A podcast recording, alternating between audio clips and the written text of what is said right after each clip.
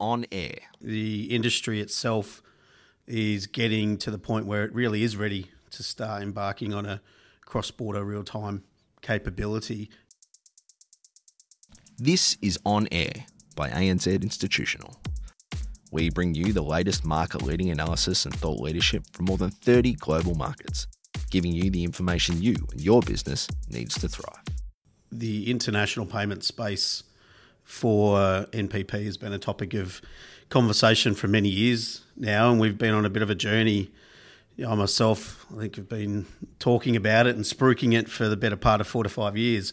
Um, and it's yeah, it's one of those things that yeah, it takes time. I think the industry itself is getting to the point where it really is ready to start embarking on a cross-border real-time capability, um, albeit you know, there are still considerations that we have to to work through. But um, for the most part, you know, our, our partners at um, National Payment Plat- or New Payment Platform Australia have been uh, very supportive, certainly along the journey to try and and get us to this this exciting step. You know, where we're just about on the precipice of having a real cross-border payment experience real time in Australia, which sort of kicks in at the end of end of this calendar year in December, um, and then sort of continues on a bit of a journey through the first half of twenty twenty-four. Um, it would be remiss of me not to say that M P P themselves have had that capability in place for a couple of years now, but I think the stark change that we're seeing now is just with the sheer amount of change in the industry, um, the fact that this is now going to be a regulated capability to be able to receive those transactions through the network, um, and also importantly make them ready, readily identifiable is going to be a, a great a great thing for the Australian market, um, you know, the Australian marketplace, and and people offshore. You know, it's uh, it's going to really change, in my opinion, the the fundamentals of being able to transfer money internationally um, into Australia, and you know, it gives an opportunity for Uh, counterparts overseas to really change the way that they interact with their clients. So, you know, I think it's um, I think it's hugely exciting. Needless to say, otherwise I wouldn't have been talking about it for four to five years. But um, you know, in in that respect, you know, I look at it and think, yeah, we've we've got domestic rails that enable us to basically bank on our own terms, for want of a better term. Uh, and I think the exciting aspect for people wanting to transfer into Australia is that we're really going to enable that to make it at their decision. You know, you, you bank when you want to bank, um, and so creating that broader convenience level, I think, is the uh, is the is the gold as far as I'm concerned in that in that overall solution. Yeah, I think um, as you say, Luke, it's been part of the roadmap for quite some time, and but it's a very natural evolution for the domestic rails, um, particularly for real-time payments, to be built out and enable the, the convergence of cross-border transactions into um, into the M P P, and really, yeah, allow, allow for an alternate fulfilment process for transactions that have obviously been, you know, historically predominantly uh, facilitated through R T G S and, um, and and certainly some of the other lower-cost options through direct entry, particularly for those bulk payments. And I think that's an important point in that, you know, not only has uh, M P P become far more prevalent in, in the payment space domestically, we've got um, a, a high level of reach, we've got traction in terms of volumes now doing, you know, more than one hundred million transactions per month, and a substantive amount of account-to-account vo- value and volume is, is coming through.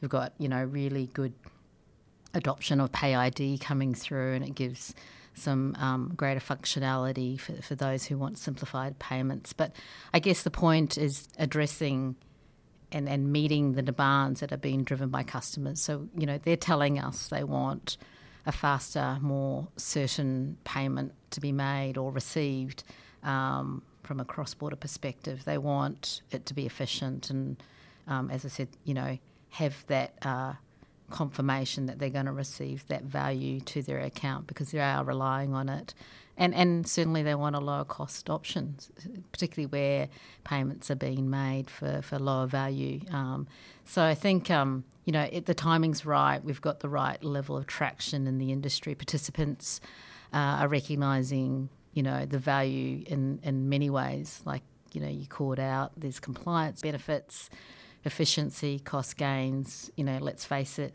the industry is, is at a point where there's a, a greater level of demand and competition, so we need to be in a position to offer, um, yeah, more efficient options for cross-border. Yeah, I agree. I, you've touched on a few points there that often talked about in terms of the payments landscape, you know, reliability, availability, and um, and low costs, et cetera. Speed. Um, yeah, I'd suggest, yeah, from a from an international payments perspective or cross border perspective, you know, two of the common themes that I keep hearing these days, which are hard to ignore, is predictability. Pe- people need to be able to know what's going to happen with a level of certainty. And, um, yeah, that's true of any type of transaction, not necessarily just an international payment, yet international payments have typically been the one that are hardest to predict, hardest to predict by time, by cost, um, by value in the customer's hand at the end of the transaction. So I think the, the journey for the N P P International Payments Service is to help bring down that uncertainty around it, make it much, much easier to predict the outcomes, um, which is, you know, I think is is a critical piece. And it kind of talks to many facets of speed and agility, et cetera, for, for the payments world in itself, that I, I find it a really neat way to to bundle up all of those attributes. I mean, we don't tend to, there's, there's an element of speed and, you know, instant payments. If we broaden the term out to instant payments, then that's often referred to around the speed of of that. Um, yeah, I think from an international payment perspective, speed's one thing, but the availability of the market is the real key for an international perspective. You know, you think about time zones, time zones introduce different operating hours, different operating hours introduce cutoff times.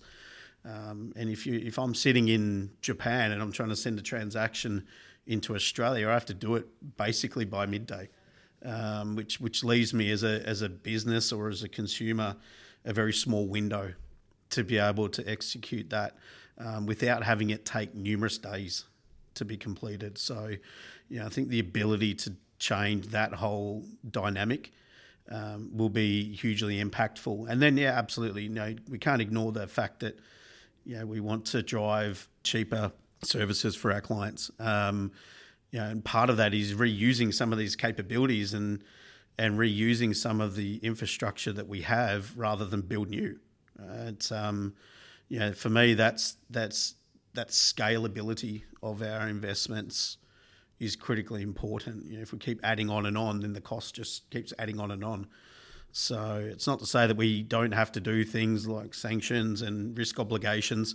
We absolutely still need to meet those because, you know, they're critical, particularly from an international payment perspective. But reusing things like N P P for these services makes absolute sense. Absolutely. And we talk about certainty in certain ways from a, a recipient perspective, and also on the sending side. You know, one of the the potentially unique aspects around the M P P A is, and, and A N Z as a participant, we've really wanted to create um, an environment or a network that is fully enabled to receive these transactions, right? And so the the power of the ability to facilitate this is really about making sure that there's consistency in um, receiving these international payments, and and you know, we're not creating a hybrid or, you know, multi Um, payment flow option for, for senders, because it just creates complexity, right? So, you know, the approach that the industry has taken around making um, receiving these payments a mandatory compliance requirement is potentially unique in uh, compared to some other markets. Um, but I think it was an important uh, approach in order to make sure adoption was there. It's not to say that necessarily all participants will be there on day one, and I think that's um, you know, a nature and factor of everyone's investment and delivery um, approach, but certainly the expectation that we create a network effect is really critical to make sure there's buy-in from, you know, a number of participants, both those directly engaged and those that are, you know, corresponding with, with other institutions. So um, I think some uh, industry players might question that approach, but I think it's critical for, to make I P S work the way that we need it to work.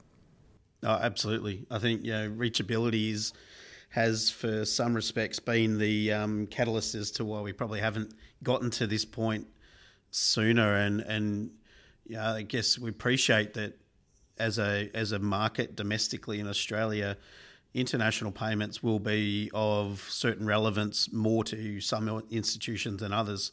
Um, and I think, you know, if we look at it like that, then yeah, you can imagine why some institutions wouldn't be necessarily um, that enamoured with the with the investment in the space. But what I would say is that if we actually elevate that to looking at, you know, the economy and the market in itself, you know, services like these are an absolute betterment for the Australian people and the the marketplace locally. And yeah, I think that's an important piece that we as as financial institutions play, is to make sure that we are we are undertaking initiatives that for the betterment of of the general um, population. And so, you know, sometimes there will be things that we are not as enamoured with because of our profile or what sector we may specialise in over others. But if we carry that principle, I think that we stand in a really healthy place to to make Australia that real beacon. Um, from a financial inclusion perspective as well, that, you know, we'll have a marketplace that is dynamic and can facilitate transactions in the way that customers want to transact, um, rather sort of being depicted and and shoehorned into a, you know, a more older traditional style of, of banking as well.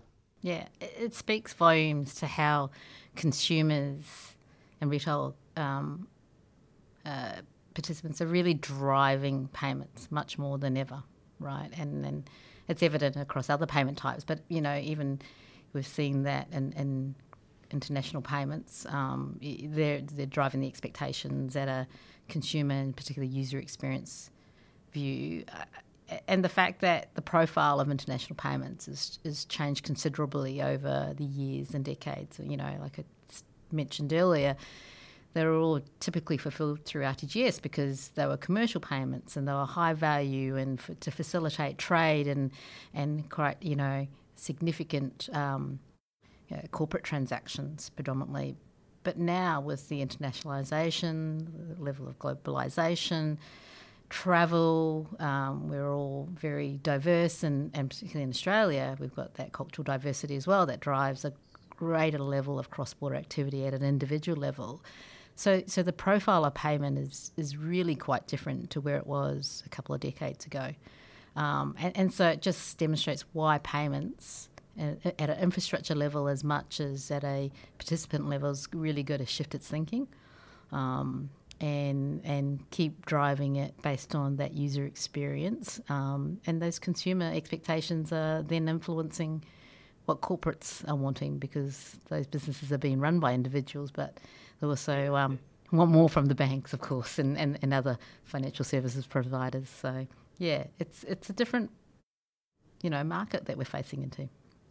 It is, absolutely, and it'd sort of be remiss of me not to give props to the folks that came up with the design from an M P P um, design perspective all those years ago, because, you know, whether it was conscious or not at the time, but what they've done is enabled us to be entirely flexible around how we offer these services. If I look at other geographies that offer similar types of instant payment networks, um, and those that are establishing those into potential cross-border um, payment networks as well. So if I look at India, U K, et cetera, as a couple of examples, um, yeah, they're working within the realms of what local instant payment network has around value caps and things like that. So, you know, I think, yeah, there is there is a unique position that the Australian market holds with no value caps on its instant payment network. Um, yes, it's intended to be, you know, um, individuals or, or P two P, but it's also, as you say, it's it's got a real relevance there for corporate. Uh, corporate institutional clients, and we're really starting to see that growth. Um, you know, look at the PayTo services as well. There's nothing more um, nothing more from a proof point perspective than to look at the popularity of, of that particular model and, and seeing that established in the marketplace as well. So if I look at it in contrast to other geographies, yeah, they're doing a great job, but you know, the flexibility that we are afforded because of the design of M P P locally in Australia allows us to position, certainly from A N Z's position, how we're looking to offer those cross-border services is really to make it as low touch as possible and not put anything on our client's side to have to decision or retrofit certain um, formatting or anything like that to be able to avail of the services. It'll it'll effectively become our default. Um, and why wouldn't you want to get payments to a customer's account as quickly as you can? Uh, I think that's ultimately what we're aiming for here is people get their money in a closer to real-time environment. Um, certainly our approach to offer the services out to our our customers overseas is to really allow them the flexibility, because that's the flexibility we've been allowed to use in the M P P environment. So you don't need to fit within a cutoff time. You don't need to fit within a particular formatting structure. Um, you know, basically, yeah, the the future's in their hands as much as they want it. They can offer it to their customers much more dynamically than when they have in the past. But then again, that's their decision. You know, we, we appreciate that it's one country, one currency. Um, but, you know, there is the beginnings of a, a framework, I think, in how we should be approaching cross-border instant payments globally.